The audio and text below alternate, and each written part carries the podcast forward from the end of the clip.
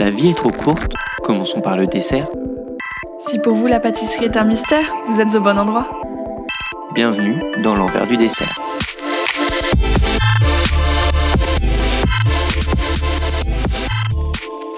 Je suis Clémence Méran-Freinet, globe-trotteuse gourmande qui a fait des études littéraires, puis un CAP pâtisserie à Ferrandi en 2017. Et c'est là que j'ai rencontré Vincent. Et donc moi, c'est Vincent, Vincent Paulès. Je suis un grand curieux passionné de pâtisserie suis passé de la gestion d'entreprise au CAP à avec Clémence. Je suis aussi très bavard, mais ça tombe bien, on est justement là pour discuter.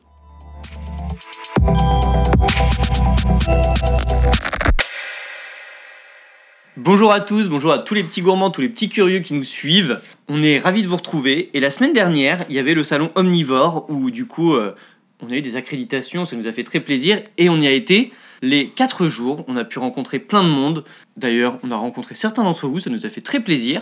Et surtout, on va vous préparer plein de belles choses pour la suite grâce à, à toutes les personnes qu'on a pu rencontrer. Mais en attendant, on se retrouve pour l'épisode du jour qui est avec François Blanc.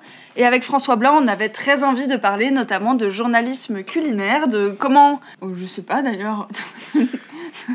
on, a, on a voulu parler un peu, c'est un épisode d'actualité, vu que son livre sort demain. Et du coup, vous allez voir qu'avec euh, François, on s'est un peu laissé guider par la conversation et qu'au Ouais. final, on a parlé beaucoup des pâtisseries parisiennes, vu que c'est finalement le sujet de son bouquin. On a parlé de comment être journaliste en pâtisserie, les rencontres avec les chefs, les événements, comment ça se passait, et puis finalement un peu du coup de toute l'évolution de la pâtisserie ces dernières années, mais principalement, il faut bien le dire, sur la scène parisienne. Voilà, tout à fait. Donc on vous laisse avec cette conversation entre passionnés de pâtisserie finalement. Voilà, là encore, on était au bien milieu d'un goûter quand on a enregistré. Ça devient une habitude, mais on vous laisse maintenant avec l'entretien. On se retrouve en fin d'épisode.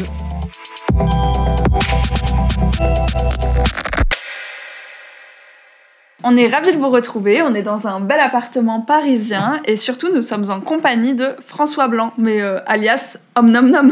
C'est ça, salut tout le monde. Je parle au public comme si on était Bonsoir une public. foule incroyable. Bah oui, là le public est derrière nous, il nous, nous acclame. Et du coup, déjà, deux questions pour commencer. Pourquoi Om Nom Nom et comment te présentes-tu? Comment je me présente-tu de manière professionnelle? Ouais, de manière. Oui, Euh, bah En général, je dis mon nom. et, et moi, je suis journaliste. C'est mon métier. C'est ce que je faisais avant de travailler dans la bouffe. J'étais déjà journaliste. D'accord. Euh, voilà, avec quelques à côté euh, qui sont euh, le CM ou le Community Management, comme on dit, et euh, auteur aussi. euh, Enfin, nouvellement. Mais je suis avant tout journaliste. Et la première question, c'était quoi? Pourquoi Om Nom Nom? C'est un- une blague d'une vieille série anglaise dont le nom m'échappe. Mais il y a Om Nom Nom, grosso modo, c'est miam miam miam en anglo-saxon. Et il y a un personnage qui fait Om Nom Nom Nom, et c'est de manière un, un peu ridicule. et c'est- Parce Ça, que du coup, même- tu as fait un site qui Ouais. s'appelait Omnomnom. Voilà, qui s'appelait omnomnom.fr. Et du coup. euh, Mais toujours, pourquoi on en parle au passé? Ce blog existe toujours, c'est vrai, il est mis à jour de temps en temps. Mais en gros, je changeais de secteur et je me suis inspiré d'une euh, journaliste qui s'appelle Caroline Mignot. Et quand moi je voulais travailler dans la bouffe, elle avait son blog et j'aimais bien son blog. Et je me suis dit, si je veux me mettre à travailler à plein temps dans la bouffe, il faut que j'ai un genre de CV en ligne. Et donc j'ai choisi un blog. Et comme c'était déjà ringard à l'époque, les blogs, j'ai forcément fait un compte Instagram avec. Et une page Facebook dont j'ai perdu l'accès il y a quelques années déjà. Ouais, Facebook. Ok, donc, d'après ce qu'on a compris, tu vas continuer un peu sur les présentations. Tu es du coup euh, journaliste food depuis peu. Ouais. Et avant ça, tu étais journaliste dans un secteur euh, qui n'avait rien à voir. J'ai été journaliste dans la musique. J'ai travaillé pendant 7 ans et demi pour un magazine qui s'appelle Tsugi, euh, qui est un magazine de techno, euh, Hmm. rock indé et compagnie, en CDI et tout, ce qui est dans la presse n'est pas vraiment très courant. Ouais. Et euh, c'était chouette. Et pendant cette euh, longue aventure, j'ai interviewé une jeune femme qui fait de la musique qui, qui n'a pas vraiment percé depuis, mais qui était sympathique. Et euh, on est devenus amis Facebook. Et un jour, euh, elle a mis sur Facebook j'ai deux copines qui lancent un magazine de bouffe et qui cherchent un CM. Et moi, j'étais fan de bouffe depuis toujours. Et même si j'avais pas vraiment d'expérience de CM, je me suis dit allons-y. Et du coup, j'ai répondu à cette annonce via Facebook et j'ai rencontré Julie Mathieu, qui est une des deux fondatrices de Food Pâtisserie, qui m'a pris, je pense, parce qu'à mon avis, mon devis devait pas être euh, très élevé. et euh, voilà. Et ça, c'était en juillet 2013, donc deux mois avant le lancement de Food Pâtisserie. Ah ouais, donc euh, dès le tout début de l'aventure. Ouais. Du coup, j'ai créé les réseaux sociaux de Food Pâtisserie. Et ensuite, euh, pour le numéro 2, je crois, il manquait quelqu'un pour faire euh, un papier. Du coup, j'ai dit, euh, je suis là, je suis là. Je sais écrire aussi. Ouais, je sais écrire aussi. Du coup, j'ai pris un papier. Ensuite, j'en ai pris un autre. Trop bien. Ensuite, il y a Food Cuisine qui a été lancé. euh, donc, j'ai collaboré à Food Cuisine aussi. Et j'ai fini par quitter, euh, il y a trois ans, mon job dans la musique parce que j'avais envie de passer plus de temps dans la bouffe. Essentiellement, j'étais en CDI. Donc, euh, déjà, euh, cher ex-patron, je bossais un peu euh, pendant que j'étais au bureau euh, dans mon autre truc. et, euh, et surtout, j'étais invité à plein de trucs et j'avais pas le temps d'y aller. Quoi. On Ok. l'embrasse. Ah oui, donc, donc.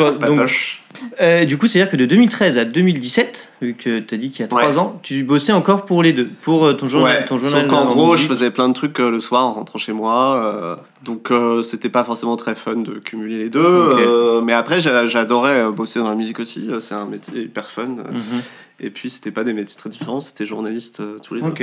D'accord. Mais du coup, depuis, tu écris toujours pour euh, Food Pâtisserie. Ouais. Et on va faire d'ailleurs notre auto-promo. Ah oui? Parce que dans le dernier épisode de Food Pâtisserie, Épisode, Tu- non, pas du tout. Le dernier dernier magazine. numéro, la dernière euh, édition, tu as écrit quelque chose d'incroyable sur un super podcast Non mais hyper hype qui est l'envers du dessert. ok, ceci étant dit, merci déjà. Ouais, merci beaucoup, c'est ce qu'on voulait dire. Et, euh, et du coup, moi j'avais une question. Donc, quand on passe quand même euh, du coup de, de journaliste musique à journaliste food, Ouais. comme c'est ton cas maintenant, euh, bon, ton rôle c'est toujours d'écrire, sauf que là en plus tu dois tester et donner ton avis euh, sur, sur des choses, non? Alors, euh, je suis pas vraiment critique. Que, C'était ma question Ouais. justement. Quelle nuance? Euh, c'est-à-dire que le critique gastronomique, en effet, il teste un resto et il fait euh, un compte rendu de son expérience. Moi, ça, je le fais sur mon blog quand je mets mon blog à jour de temps en temps. Mais c'est pas vraiment mon métier. Mon métier, c'est plutôt. bah, en fait, je parle que des choses que j'aime bien. C'est-à-dire que, par exemple, dans Food Pâtisserie, je vais faire un dossier sur un fruit. Euh, et donc, je vais euh, parler du fruit. Je vais interviewer un chef pour qu'il nous donne des astuces pour travailler ce fruit. Et je vais demander à d'autres chefs des recettes pour décliner ce fruit. Donc, je peux faire pareil euh, pour Food Cuisine aussi. Ou alors, ou alors je, fais des. Je présente des, jeunes adresses qui viennent de se lancer que j'aime bien et qui donnent une recette au passage aussi, parce que Food Pâtisserie Food Cuisine, c'est quand même des magazines de recettes, même s'il y a d'autres trucs très intéressants, des interviews, etc. Et je fais des interviews, euh, donc euh, je, fais, je suis pas vraiment critique gastronomique. Ouais, en fait, c'est plutôt un travail de recherche que où tu exprimes un avis, quoi. Ouais, c'est plutôt ça. J'exprime beaucoup mon avis parce que j'aime bien ça, mais euh, pas tellement dans les magazines pour lesquels je bosse. Ok. D'accord, ouais. Dans tes projets perso, quoi. Dans ma vie de tous les jours. Dans ta vie de tous les Ouais, jours. parce qu'en fait, je dirais que c'est assez compliqué de saisir l'essence du, du journaliste culinaire parce que donc il y a, il y a ta plume pour les magazines, mais il y a aussi ta page Instagram. Mais en, en vrai, c'est vrai que tu signes François Blanc dans le magazine Ouais. et sur Instagram et ton, ton blog c'est Om Nom Nom. Et du coup, c'est plus dans ce côté-là où tu vas donner ton avis et être un peu, bah, un peu aussi influenceur en quelque sorte. Enfin, Euh, du coup, je... il s'est avéré que quand tu postes beaucoup de photos de pâtisserie sur Instagram, euh, ça marche bien, ça marche plus que le salé. C'est pour ça que, au final, mon... il y a plus de gâteaux euh, sur mon Instagram. C'est parce que les gens réagissent plus, même si moi j'aime autant le sucré que le salé. Et du coup, je me suis retrouvé à avoir quelques pèlerins qui me suivaient sur Instagram. Et au fur et à mesure, il y a des gens qui te contactent. Euh, comme beaucoup d'attachés de presse, euh, même s'il y en a que j'aime beaucoup, euh, ont tendance à te contacter sans lire ta bio de trois lignes qui savent pas que tu es journaliste. Et alors après, il y a plein d'influenceurs que j'aime bien. Moi, je me considère pas influenceur parce que il y a quand même des, nuances. En tant qu'influenceur, parfois on te propose des trucs un peu étranges. C'est toujours des gens qui t'approchent en te disant Salut, t'es influenceur, on t'invite à manger. Par contre, tu dois faire trois stories, un post, etc. Moi, là, j'explique aux gens que je, je sais pas comme ça que ça se passe. Que je vais, si vous voulez m'inviter, euh, tant mieux, je le fais avec plaisir. Parce que je peux pas payer pour tout ce que je goûte, euh, sinon je, ouais. je fais plus d'argent, vu que c'est mon métier. Mais euh, je leur dis, euh, par contre, je poste ce que je veux, et si ça m'a plu, je vais en parler, forcément, et si ça m'a pas plu, j'en parlerai pas. Ça, c'est un autre parti pris. C'est il y a des gens qui se disent. euh, la, la grande question, c'est qu'est-ce que tu fais quand t'as pas aimé quelque chose? Oui, mais oui. C'est- une question qu'on voulait te poser, ouais. Parce que du coup, toi, on a compris Et, que, tu, euh, que tu prenais le parti pris de pas en parler quand t'aimais pas. Ouais, en général, j'en parle pas. Par contre, euh, je fais pas dans la, la, la, la vie dithyrambique. J'aime bien nuancer les trucs. Voilà. Et après, non, parce que, en fait, c'est gênant de te dire quelqu'un t'a invité quelque part, euh, il a l'air convaincu de ce qu'il fait, et toi, tu vas dire quoi? C'est dégueulasse. euh, Je suis, enfin, Bon, on en a parlé avec euh, justement Arnaud alias Fulguropin dans l'épisode il, il nous disait que c'était la même chose, qu'il se sentait très gêné euh, et que c'est d'ailleurs pour ça aussi qu'il avait euh, commencé à refuser les invitations, tout, tout simplement parce que comme ça il pouvait dire euh, Ouais, ouais. ce qu'il voulait. voulait. euh. Mais alors ouais, et là on est, nos, nos cas sont vraiment différents, c'est-à-dire que moi, dans, disons dans la presse bouffe, il y a très peu de médias qui remboursent les repas de leurs journalistes. Il y a quelques médias à l'ancienne, euh, comme le Figaro par exemple, et la plupart des médias, dont ceux pour lesquels je travaille, euh, ne remboursent pas, donc fonctionnent quand des attachés de presse ou des restaurants les convient. Donc ça veut dire que on n'est pas tout à fait dans le même rapport et que c'est plus compliqué de tracher les gens. Ouais. Après, euh, la déontologie, c'est euh, ne pas mentir, c'est-à-dire ne pas parler de quelque chose qui t'a pas plu et dire du bien que des choses qui t'ont vraiment plu. Et pas. Il y a aussi beaucoup de gens qui euh, encensent tout ce qu'ils font euh, parce qu'ils ont envie de se faire réinviter. À Oui. Ouais. Euh, Ça, c'est encore ouais. autre chose. mais ça ne fait avancer personne, quoi. Mais du coup, est-ce que, enfin, quel est ton avis sur le fait de, parce que quand on ne parle pas de quelque chose qui est pas bon, bah, les gens vont pas savoir que, enfin, vont pas, vont quand même continuer d'y aller sans savoir euh, que c'est pas forcément une bonne cuisine ou que, Bah je sais pas, il y a un accueil qui est désagréable, ceci, cela, quoi. Il y a deux choses, c'est-à-dire qu'il y a quelque chose qui m'a pas plu. Par exemple, j'ai fait un restaurant semi-gastro il y a pas longtemps. C'était pas euh, dégueulasse, mais j'ai trouvé que ça manquait de plein de trucs et que rien m'avait passionné. Donc là, j'en parle pas. Par contre, si tu te trouves dans un restaurant où les comportements sont volontairement négatifs, où tu vois bien que les gens se foutent de ta gueule, etc., là, tu, évidemment, là, faut en parler. Ouais, bien sûr. Et il y a une différence entre les gens qui juste euh, sont pas encore euh, au top de ce qu'ils peuvent faire et des gens qui se foutent de ta gueule. C'est pas tout à fait le...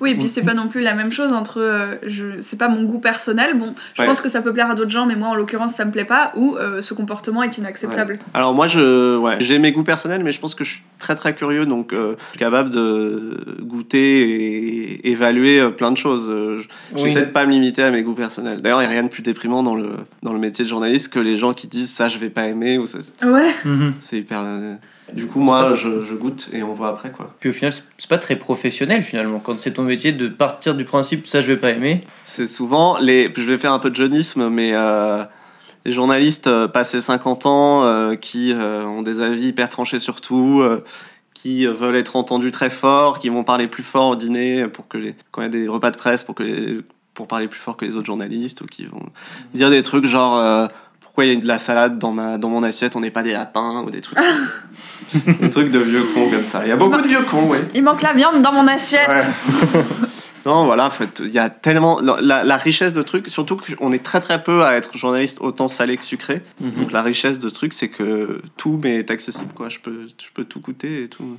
Bon alors là on a, on a la version positive et tout à l'heure en off on parlait de la version négative qui était que du coup c'était deux fois plus de choses à manger. Ouais.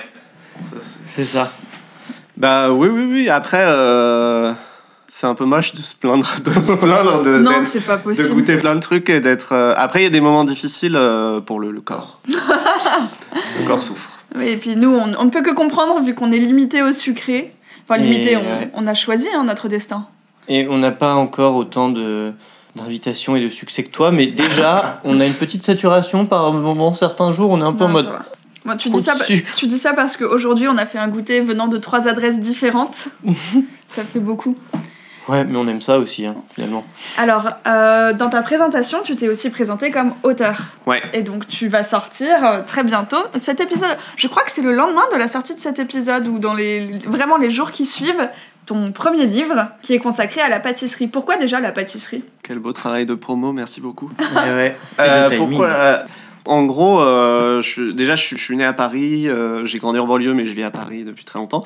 Donc, euh, je, je baigne dans la pâtisserie parisienne depuis très longtemps. Et depuis 5-10 ans, il y a tellement de choses en pâtisserie à Paris que ça n'arrête jamais. Et que ça fait 7 ans que je travaille pour Food Pâtisserie. Donc, euh, mon quotidien, c'est d'aller dans tous les trucs nouveaux. Donc, la pâtisserie parisienne, c'est euh, peut-être le domaine que je connais le mieux. Et euh, en ce moment, à Paris, il se passe des choses constamment. C'est-à-dire que il y a plusieurs générations qui se rencontrent. Il y a Pierre Hermé, Philippe Concicini, il y a tous les trentenaires, Yann Couvreur, Cédric Grolet, etc. Il y a beaucoup de femmes qui commencent à avoir leur affaire, à accéder à des postes importants, notamment pas mal de femmes qui sont en reconversion professionnelle, euh, Maison Aleph, Mamiche, Hope dans le 10e, euh, Jojo Co qui travaille chez Canal+. euh, voilà, la pâtisserie elle est partout, c'est-à-dire que même euh, il y a 10 ans, les, les boulangeries c'était des flancs euh, un peu durs. Maintenant, euh, des boulangeries comme Utopie, Beau et compagnie, euh, ils font des, de la vraie pâtisserie euh, évoluée. Et il y a les tea time. Ouais, en fait, il y a- il y, a de plus en plus de, de boutiques un peu de boulangeries qui font en fait aussi de la pâtisserie fine. Ouais. Alors qu'avant, c'était vraiment très. T'avais les pâtisseries qui ne vendaient que des pâtisseries très fines, etc. Et les boulangeries où c'était plus de la pâtisserie de quartier avec l'éclair au chocolat qu'on connaît tous, etc. Et maintenant, il y a un peu un mix des deux avec ces, boulangeries ouais, qui vont te faire Ouais. euh, de la pâtisserie fine, un mélange des deux. Et puis en effet, tu as tous les tea time qui ont rendu euh, une pâtisserie de luxe un peu plus accessible, on va dire. Ça, c'est intéressant parce qu'il y a, il y a 10 ans, euh, les Parisiens, ils allaient pas dans leurs hôtels pour manger des gâteaux, quoi. Non, ouais. Et ils- Bah, c'est ça, ouais. Et ils allaient pas dans leurs hôtels du tout, d'ailleurs, je pense. Et du coup, ça, c'est assez nouveau. C'est des trucs. euh, Moi, je me souviens quand j'ai j'ai fait 6 mois à Londres, quand j'étais stagiaire en 2007. Ça ne nous rajeunit pas. Mais. euh, Et euh, les gens, euh, ils allaient boire des coups dans les hôtels et tout. Est-ce que à Paris on faisait pas? Et ce qui se fait un Ouais, peu c'est plus vrai. maintenant? Mm. Et ouais, et les tea time et beaucoup des trentenaires euh, hyper talentueux sont chefs dans des tea time et ils font des trucs super. Et c'est vrai que ça, ça, ça permet d'être l'occasion de, ouais, de rentrer dans les palaces, quoi. Et du coup, c'est vrai qu'en en tant qu'observateur du coup de la pâtisserie parisienne, euh, tu vois euh, une belle effervescence et des, des lignes qui bougent et, Ouais. et ça t'a donné envie de faire un livre. Il se passe, ouais, voilà. En fait, en gros, ça n'arrête jamais. Il y a toujours euh, 30, 30 trucs qui C'est ouvrent vrai en qu'il y a plein d'ouvertures, ouais. Ouais. Et euh, voilà. Et du coup, l'idée du livre, c'est euh, un espèce d'état des lieux aujourd'hui de ce que moi j'appelle euh, la nouvelle révolution, le nouvel âge d'or de la pâtisserie, pour faire un truc un peu pompeux. Mais voilà. Et du coup, le, livre, c'est ça, c'est l'état des lieux aujourd'hui de toutes ces choses-là. Et c'est à la fois un bouquin de recettes et un livre. euh, parisien, c'est-à-dire qu'il y, y a beaucoup de jolis plans de Paris et c'est par quartier, donc tu te balades un peu dans Paris euh, en mangeant. Et c'était quand euh, l'ancien âge d'or de la pâtisserie? Ben, il y a, il y a plusieurs périodes. euh, Il y a le nôtre, euh, qui a été le, je crois que ça a été le plus- premier grand pâtissier euh, médiatisé et qui a en euh, 1970 ou un truc comme ça a ouvert son, son école Mm. et qui a lancé pas mal de transmissions et de choses comme ça. Et t'as Hermé et Conticini qui sont apparus dans les années 90 plutôt. euh. Et après, t'as les années 1900. J'en parle un peu au début du bouquin tout en n'étant pas particulièrement euh, spécialiste de la chose. Mais euh, la deuxième moitié du 19e siècle, a pas mal de trucs euh, à Paris, le financier, le Saint-Honoré, la bûche, Ouais. le millefeuille qui a changé de forme. Oui, parce que c'est vrai que après, tu as eu les années 2000 où il y a eu un peu l'apparition de tout un tas d'émissions sur la cuisine Ouais. qui a remis un peu en valeur vraiment la cuisine. on parlait moins de la pâtisserie et je dirais, ouais, dans les années. Pas quand ça a commencé, mais ouais, les années 2010, quelque chose comme ça. Où là, euh, bah, Bah, justement, toutes ouais. ces émissions. euh, il y a aussi l'équivalent un peu en pâtisserie et depuis c'est vrai que la pâtisserie est très Et puis il y a, quelque chose très aussi. mise en avant. euh, je, je pense qu'il y a quelque chose qui a changé, c'est que maintenant on, on suit les chefs. Mm. Mais je pense que Food Pâtisserie a particulièrement contribué à ça. C'est avec les, ces portraits de chefs notamment, c'est qu'on on suit les parcours de chefs. On en parlait avant, euh, par exemple euh, Nicolas Alewin qui a eu sa boutique Caramel et qui est donc désormais euh, tout récemment chef chez La Durée.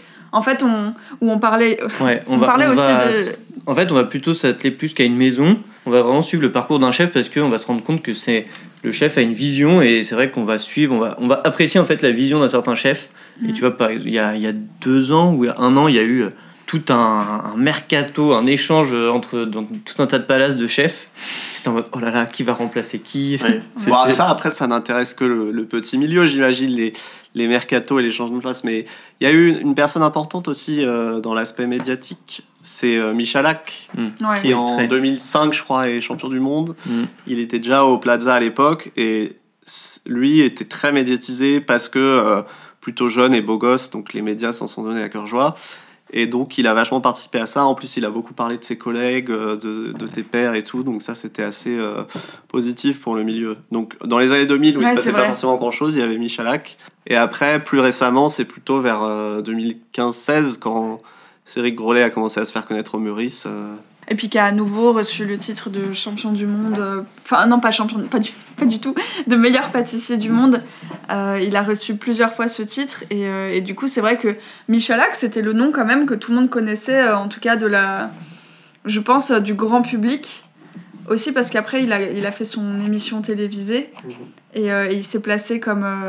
comme chef qui transmet, en plus qui, qui rajeunit la pâtisserie avec son idée rock'n'roll et tout. Donc, Ouais, euh, il a eu cette volonté de moderniser un peu la pâtisserie la rendre fun. Et, et est-ce que, enfin, là tu parles de gros lait, qui a quand même une notoriété qui a aidé pas mal par Instagram. On cite jamais les prénoms des chefs, je sais pas s'ils vont être très contents. Ah, pardon. C'est c'est moi, Cédric moi qui fais ça.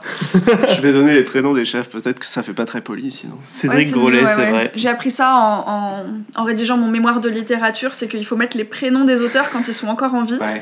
ah oui Et sinon, on a le droit de mettre que les noms de famille. Ils sont tous en vie, Ils donc sont tous vas-y, en vie, Christophe part Euh, Cédric Grolet.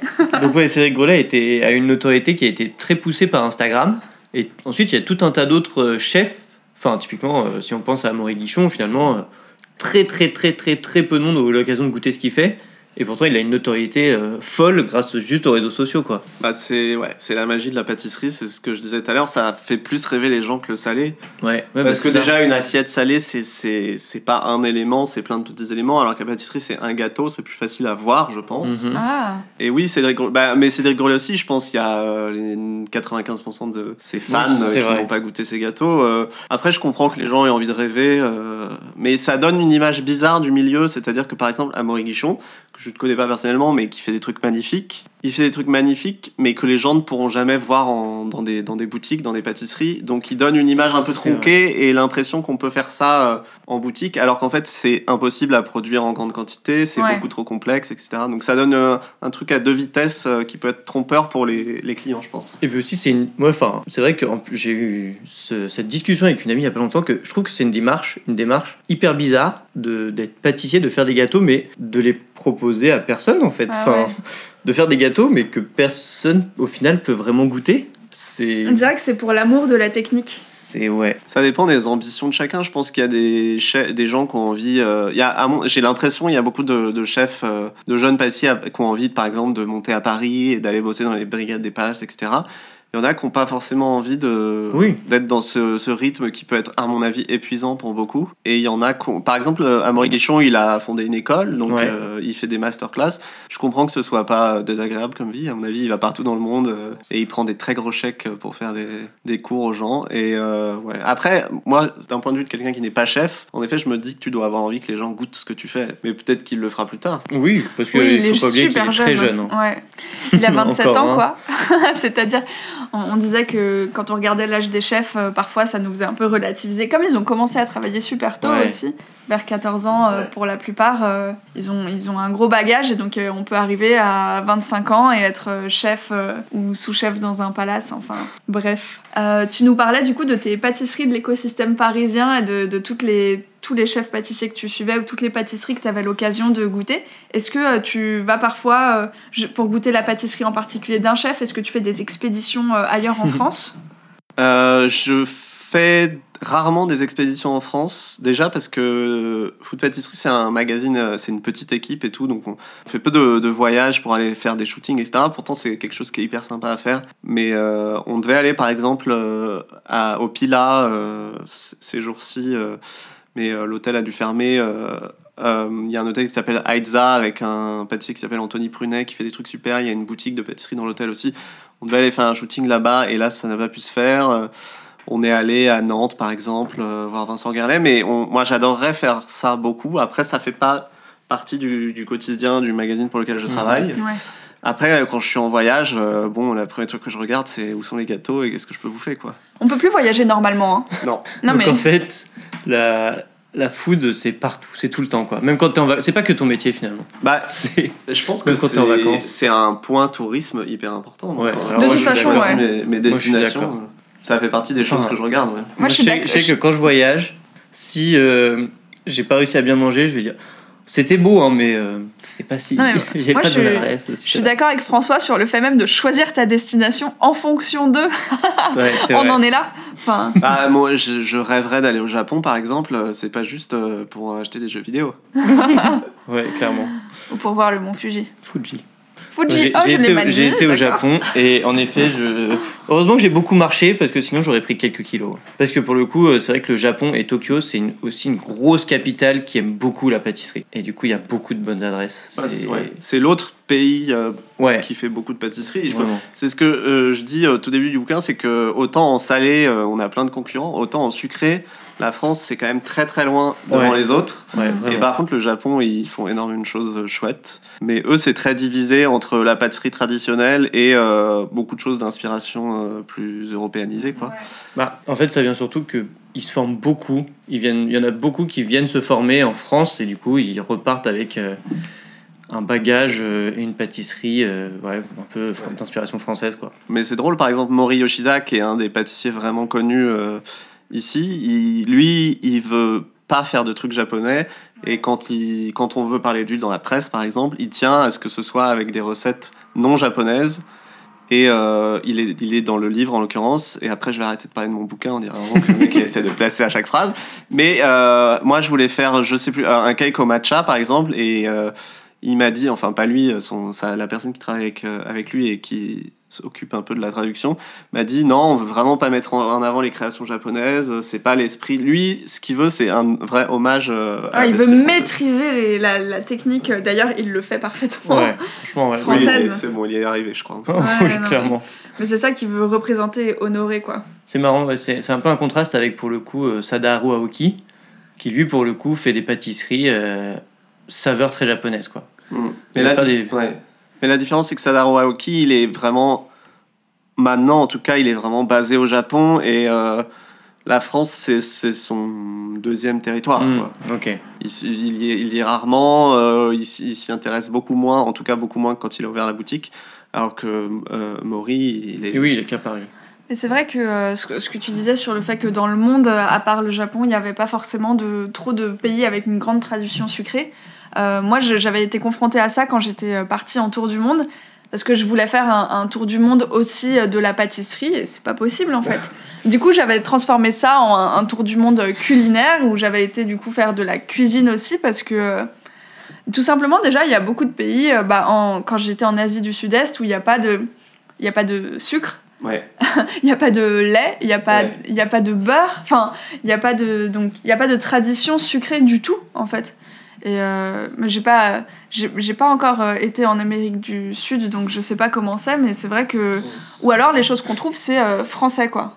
Mais Clément, le... je sais pas si vous connaissez la pâtisserie Le Bon, c'est dans le 11e. On veut y aller, on veut Ils absolument sont y aller. hyper sympas, c'est très bon. Ils ont ouvert il y a moins d'un an et j'y étais euh, vendredi. Clément, le chef, il est d'origine cambodgienne et euh, il est né là-bas, euh, d'après ce que j'ai compris. Il y est retourné, etc. Et il, me- il me disait pareil. Il me disait, bah en fait, il y a pas, il y a pas de gâteau, il y a pas de, il y a pas de produits laitiers, les matières grasses, c'est pas ça. Mais ouais, en fait, c'est culturel et c'est aussi euh, parce que moi, du coup, euh, j'ai fait pas mal de pays, dont l'Amérique du Sud, et à chaque fois, je voulais, je veux goûter des gâteaux. Et en fait, je trouve qu'ils ont un, c'est vraiment aussi un problème de savoir-faire parce que tu vas trouver des boutiques qui vont vouloir faire de la pâtisserie un peu fine, mais tu sens que dans la réalisation, dans le savoir-faire, il y a un, enfin, je sais pas si c'est des lacunes, mais par rapport à ce que nous on peut connaître en France. euh, c'est des choses où euh, on, va, on va se dire qu'il y a, ouais, il y, a, il y a des lacunes et euh, en effet, il y a aussi un manque de production des ingrédients. J'adorerais que vous ayez la vidéo avec ça parce qu'il y a Vincent qui cherche ses mots soigneusement pour ne pas, pour ne pas être trop snob ou méchant. Et chauvin. Et c'est hyper drôle à Mais voir. toi qui aimes euh, le flan, euh, en Amérique du Sud, il y a du flan partout normalement.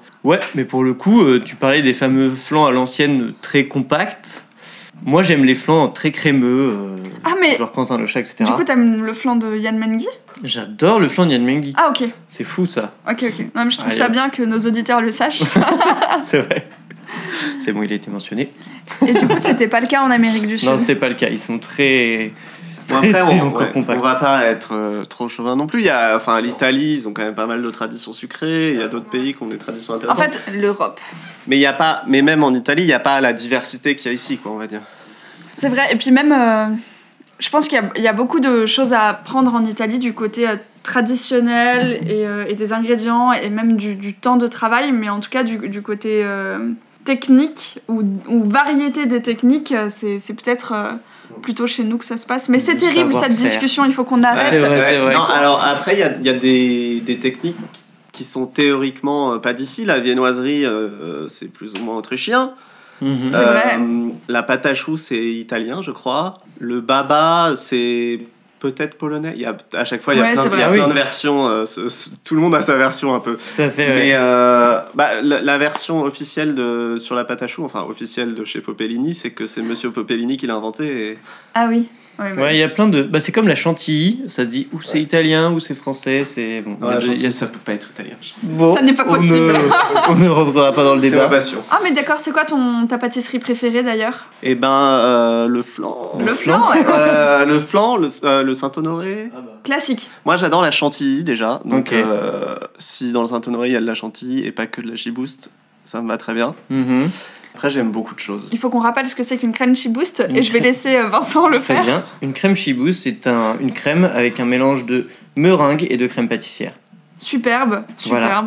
Eh bien, on va passer à notre question rituelle parce que, vu ton petit parcours, je pense que notre deuxième question rituelle Va peut-être être un peu longue, vu que tu connais à peu près toutes les adresses de Paris, mais on va commencer par la première, que tu connais peut-être, vu que tu nous as dit que tu avais déjà écouté des épisodes. À ton avis, euh, pourquoi à ton avis? Je ne sais pas. Quel a été ton premier souvenir sucré? Ah oui, c'est la, la classique celle-là.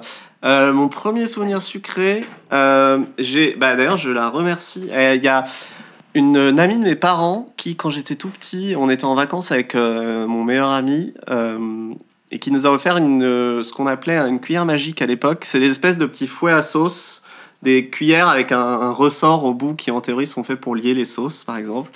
Et elle nous a offert ça et elle nous a appris à faire un clafoutis avec.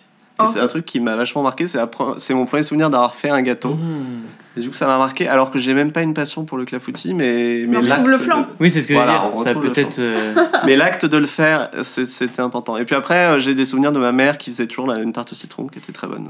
Bah tarte ouais, citron c'est avec l'appareil euh, qui passe au four, Ouais, le. Ah. à l'ancienne. quoi. À l'ancienne, ouais, tout à fait. Ah C'est vrai que maintenant ça se fait plus trop. Ce Non. fameux crémeux citron qui cuisait avec la pâte là. Chez Bontemps, tu as ça justement. C'est vrai les tartes Ah bah, citron. bah écoute, enchaînons avec cette deuxième question, tu l'as fait magnifiquement bien.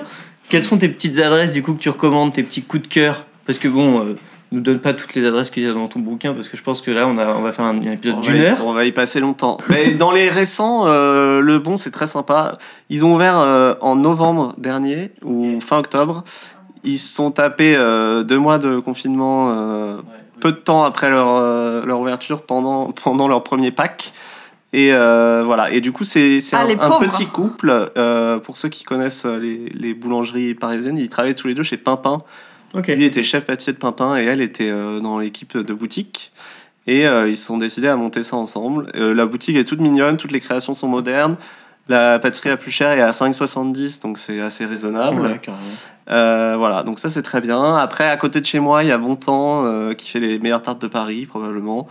Euh, et il y a un beau salon de thé aussi. Euh, c'est un- pas les mêmes prix, par contre, ça monte un peu. Ouais. Euh, après, quoi d'autre Euh, bah, c'est- marrant parce que je. Quand j'ai commencé à travailler dans la musique en tant que journaliste, mon- le premier truc que m'a dit mon patron, c'est on n'est pas là pour être copain avec les, les, les artistes. Et c'est quelque chose que j'ai retenu, c'est-à-dire que j'ai jamais vraiment beaucoup copiné. euh, Ou alors c'est juste parce que je suis pas sympa, je sais pas. Mais euh, et du coup voilà. Et après, à force de bosser avec les gens, on finit par copiner quand même un peu, même si on est d'un côté et d'un autre euh, de la Mhm. barrière.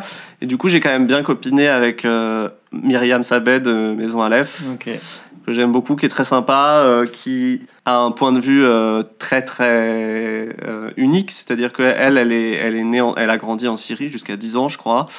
Et ensuite, euh, elle est en France, elle a bossé euh, dans d'autres domaines, elle a fini par monter sa pâtisserie et elle a créé une espèce de fusion étrange et à la fois magnifique entre euh, les saveurs de son enfance Ouais. et euh, des techniques pour le coup euh, vraiment françaises. Et donc ça donne une espèce de pâtisserie levantine, mais qui choquera pas les, les, les Français, quoi, parce que c'est léger en sucre, c'est hyper, hyper bien fait. C'est léger en sucre, en texture, c'est croustillant, enfin bref. Donc euh, voilà, allez-y. Je, oui, je, bah, je pense que tu as pas mal donné envie d'y aller là. hein. Ouais. Vu comment t'en as parlé. je, je vais euh, aller lui demander mon, mon chèque. voilà, c'est ça. Euh, Ok. Et vu que tu as la particularité d'être journaliste autant euh, salé que sucré, est-ce que tu veux nous donner une ou deux adresses salées? Oh, bah ouais, tiens. Il y en a tellement. C'est-à-dire que j'ai. Bon, les, de- on a les dernières, là, la une semaine dernière. hein. C'est-à-dire que le sucré, il y en a beaucoup, mais alors le salé, il y en a des, des milliards. Si vous voulez, si vous connaissez Grégory Marchand, le chef du Frenchy qui a une étoile, euh, il a ouvert le Frenchy Pigalle dans un hôtel à Pigalle, que je conseille beaucoup, c'est absolument délicieux. Et euh, le bon plan pour revenir au sucré, à deux numéros à côté, c'est rue Victor Massé dans le 9e. Deux numéros à côté, il y a un truc très original qui s'appelle les commères. Ah oui, le bar. Bar à Bar à cocktail et pâtisserie, pâtisserie. euh, tenu par une jeune femme que j'ai pas rencontrée personnellement, mais j'ai mangé des trucs bons là-bas. Et donc euh, ça c'est chouette aussi si vous voulez euh, manger une pâtisserie et avoir un cocktail qui va avec. Et ça, la, c'est la cool. pâtisserie est dressée minute. Ouais, du Ouais. coup par exemple tu peux prendre choisir ton chou et choisir de quoi il sera oui, garni. oui, oui, tout à fait. Et ça c'est assez chouette parce que en boutique les choux sont rarement aussi croustillants. Mmh. Ok. Très chouette, et bah. donc, euh, on est gâtés. Et bah, ma foi, on n'a pas fini l'exploration parisienne. hein, Non, je clairement. crois. Clairement, clairement. Et puis, bah écoute, ton bouquin, du coup, qui sort euh, demain? Il sort le 24 septembre, tout à fait. Donc demain, car on est en live, évidemment, au moment où vous l'écoutez. Pas du tout. Euh, bah, merci beaucoup, François. Bah merci à vous Et euh, à bientôt. Eh à et merci bientôt. pour le goûter. Oui. Bah oui, on va, on va le finir d'ailleurs, parce qu'on a vu les yeux plus gros que le ventre, il en reste plein, mais bon. Du coup, on a, On a fait, une, une pause. petite pause, on va s'y remettre. hein. Allez, Ciao. salut. Ciao, salut. C'est conclure le plus difficile, je crois.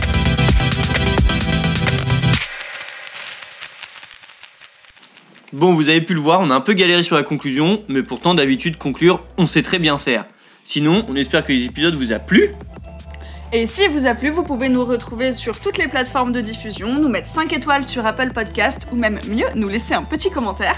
Vous pouvez également nous retrouver sur notre site internet l'enversdudessert.com pour vous inscrire à la newsletter et bien sûr sur notre compte Instagram at l'envers-du-bas du-bas dessert où vous pouvez retrouver la recette que François nous partagera évidemment de son livre.